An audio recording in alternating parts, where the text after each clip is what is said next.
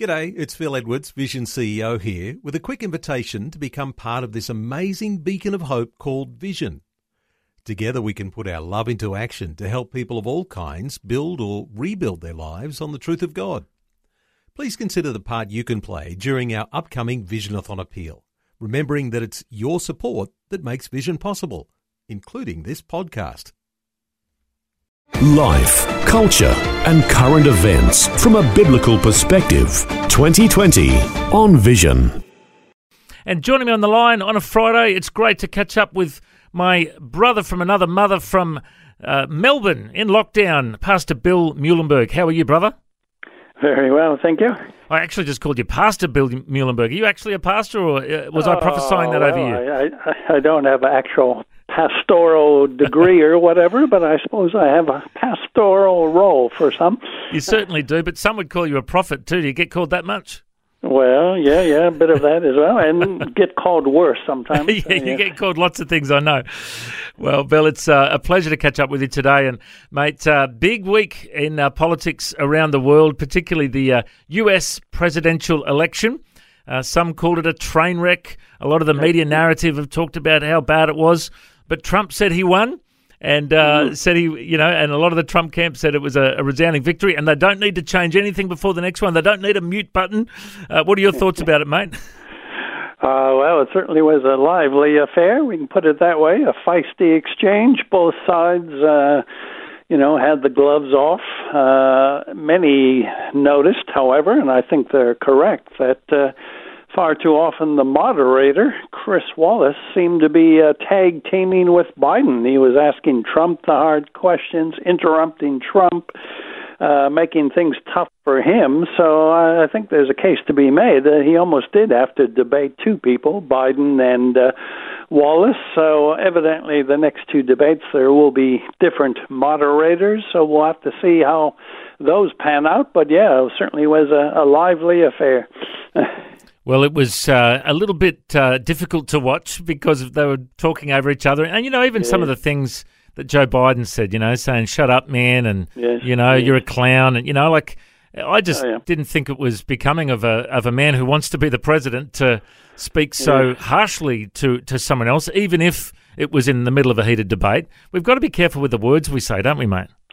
Oh yeah, no, that's no question. A lot of people were a bit put off by uh, kind of both in the heat instead of the light at times. But uh, oh, look, it's you know, if you're a Trump fan, you probably figure he won. If you're a Biden fan, you probably figure he won. So whether changes too many minds, especially the undecided, guess we'll wait and see. Mm. Well, it was certainly was lively. It was probably lively enough to keep Joe asleep, uh, awake through it, I should say. Yeah. anyway, I shouldn't go there. Uh, now, mate, you've written a great blog uh, on a, uh, a political topic this week, which I, I've just had a read through before. I thought this is really worth uh, having a discussion about. You know, there's a recent meme making the rounds on social media that says the US election is not so much a matter of right versus left or Republican versus Democrat, but of right versus wrong, of light versus darkness. And that really does get to the heart of the matter. Uh, you've written a blog on this topic. Just speak to that for us, mate.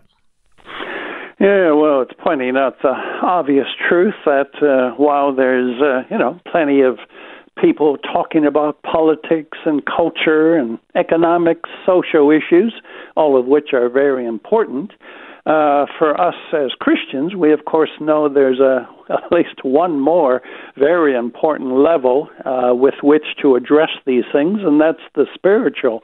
If you leave out the spiritual dynamic of what's involved, you're going to have a very uh, uh, stilted and a very uh, narrow discussion of anything. So, yeah, in my piece, I notice that sure, there's all kinds of political commentators out there, and I'm probably like many of them in the sense I talk about these political issues. But what does distinguish me and other Christians from the secular commentary is, of course, we're aware there is a spiritual dynamic. There's a spiritual war going on, there's a battle between good and evil, light and dark, as the meme suggested, and that's something we have to be aware of if you're kind of scratching your head and wondering why the American election is so heated or why there's rioting on the streets or why, you know, so many things are going on. Well, we can only go so far in explaining the political causes, but as Christians, we know there's a spiritual uh, powers at work, there's principalities and powers, and if we don't grasp that, we're never going to get a full understanding of what's happening in our world. Well, it's certainly uh, a, well written blog worth a read. It's called Politics and Culture Wars The uh, Vital Spiritual Component. Um, written on October 1. So just a, a, fresh blog. I love the way you keep pumping these out every week. And every time I read read them, I'm, i think, oh, I just need to read that again. I just need to get my head around that again. Uh, there's uh, some good meaty stuff in there. You also wrote another one recently uh, on a similar topic uh, called Speaking Truth to Power. Unpack that one for us. Yeah, well, it is uh, related. Obviously, we have, as we said, U.S. election coming up. There's a New Zealand election coming up soon. Queensland, ACT. So a lot of important uh, political items up on the calendar that we should be aware of, at the very least. But I've been aware after all these years that there are some Christians who tend to say, "Oh, you know." we believers we really shouldn't be involved in politics or it's not our area to get into uh you know let's just stick to evangelizing or they'll say we don't have a role or a right to speak out against ungodly rulers and the like well i simply went through uh, the Bible on that article and listed all the times we had uh, God's people doing just that, having a prophetic stance against the powers that be.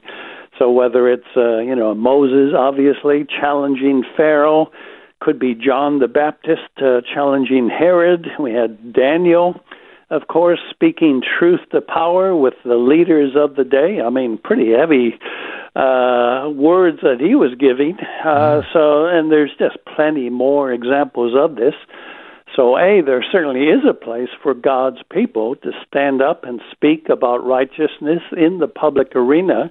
And B, we are called to be salt and light. We are called to make a difference. So that means not just having a very privatized faith that really has nothing to do with the world around us, but one that does speak to the issues of the day, and that includes politics, politicians, even elections. We should be speaking biblical truth on these matters and having an input for good. Mm.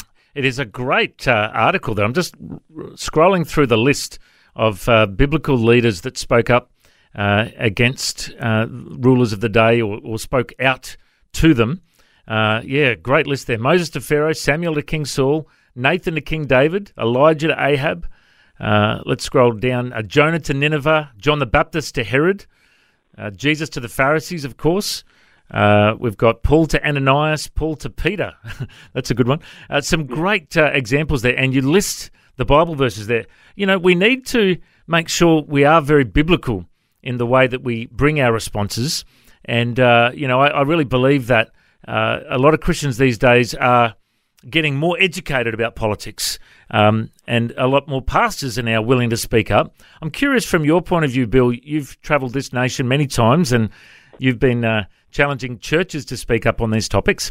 Do you think there are more churches these days that are open to discussing uh, political issues from the pulpit, or do you think there's less? Or what, what, what's what's your take on that?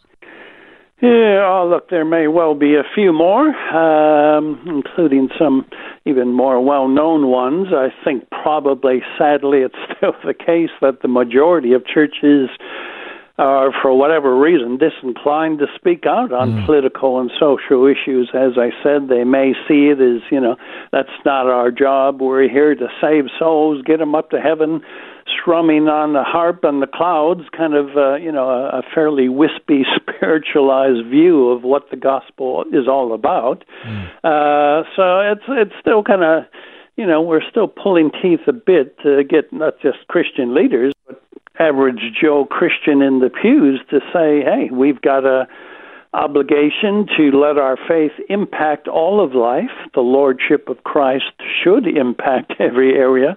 So that would include the social, the cultural, the political, and so on. We do have something to say to all these areas, and we know the verses that talk about righteousness exalts a nation. So I, I don't see why any Christian wouldn't want to see their own nation exalted with righteousness instead of being dragged down in the mud with mm. sin and evil. So yeah, it's. Uh, I think we still got a little ways to go in getting uh, more Christians and church leaders involved, but hopefully we're moving in that direction. And I can certainly see with all the prayer movements that have uh, yeah. been birthed in the last several years that uh, people are getting educated as they're praying as well, because of course we've got to be praying more, but we also mm. need to be educated about what we're praying for as well. Uh, I yeah, watched yeah. the uh, the National Solemn Assembly on the weekend mm. on Zoom, called by Pastor Peter Walker, an Indigenous leader, and uh, it was on YouTube. It's actually still on YouTube. People can go and search it up on the National Day of Prayer YouTube channel. And uh, I was so impressed to hear them talking about abortion, talking about yeah. you know uh, Aboriginal deaths in custody, talking talking about uh, the the gay marriage laws, talking about euthanasia. Uh, you know, talking about the poor and the homeless, you know, all sorts of topics that are big political topics. Yeah. Uh, and they were praying about it. And mm-hmm. I, I, think they go hand in hand. Uh, the the more we pray, the more we gather together and pray, the more we realize what topics we need to be praying about, and we get educated. It can you can you see that them working together hand in hand? Oh yeah, absolutely. Uh, I think it was Spurgeon who talked about. He was asked by somebody, you know, what's more important, prayer or reading the Bible, and he said, "What's more important, breathing in or breathing out?" Mm. You obviously need both, and I think it's the same thing here. I've been saying it for years. I'm sure you have on all these important issues of the day, as you mentioned, abortion and the like, the war on the family.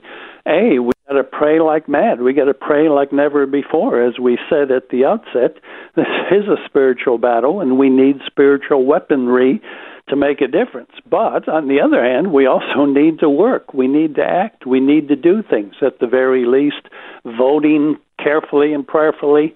Uh, you know, contacting politicians, uh, you know, basic lobbying, get on talkback radio, write a letter to the newspapers, uh, tell your friends about this or that bit of legislation.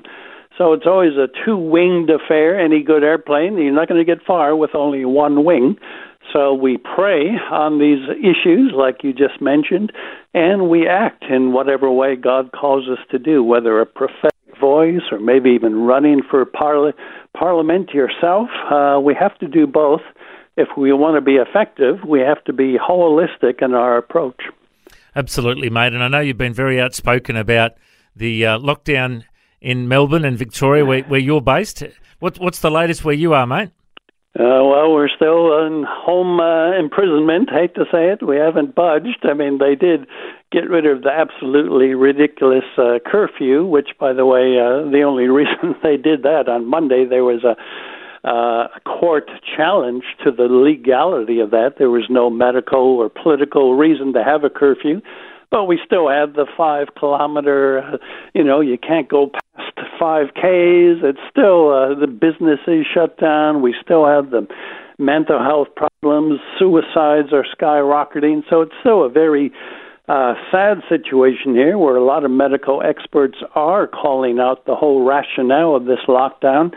So this is another area where we got to pray like mad that God will improve or remove our leaders and work to see uh, you know more righteous and more sensible leadership because there's a lot of problems right now in Victoria. And I noticed that the health minister resigned recently, uh, and uh, yes, Dan yes. Andrews obviously uh, would be under a lot of pressure with that. Do you think he might fall on his sword at some stage?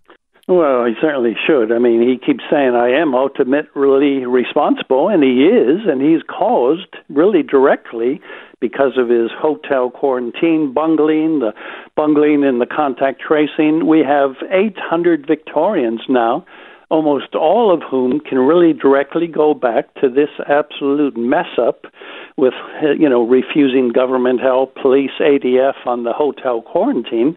So, yeah, it shouldn't just be his health minister effectively being thrown under the bus by Andrews, but he himself should resign if he cares at all of this state and its people. He's the one who's gotten us into this mess. So, yeah, he's the one who should own up and take some responsibility. Mm, certainly praying for you guys in Victoria, mate. Mm. Like, I, I, you know, we had about, I don't know, eight weeks of lockdown here yeah. where I live in Queensland. And I, I remember the feeling when you could finally go out and have church again. And it's, we, we, we could have 20 in our church uh, first up, you know, and so we had little groups of 20. And uh, then we could have 100 in the building. And then, you know, and obviously we're in a much different place right now than what you guys are. Um, yes. What's your time frame that you're looking at there in Victoria until you're allowed to actually meet in the building again? Is it is it likely to be Christmas? Do you think, or Well, well, that's a good question. The problem is he keeps changing the goalposts. He keeps changing the rules, and then when he does give us his uh, so-called roadmap, it's uh, even the medical experts are saying it's ludicrous. He's talking about effectively no new cases for a two-week period before he does much of anything. I mean, instead of managing a virus, which is what you do, he wants to fully eradicate it, which will, well, it's never going to happen.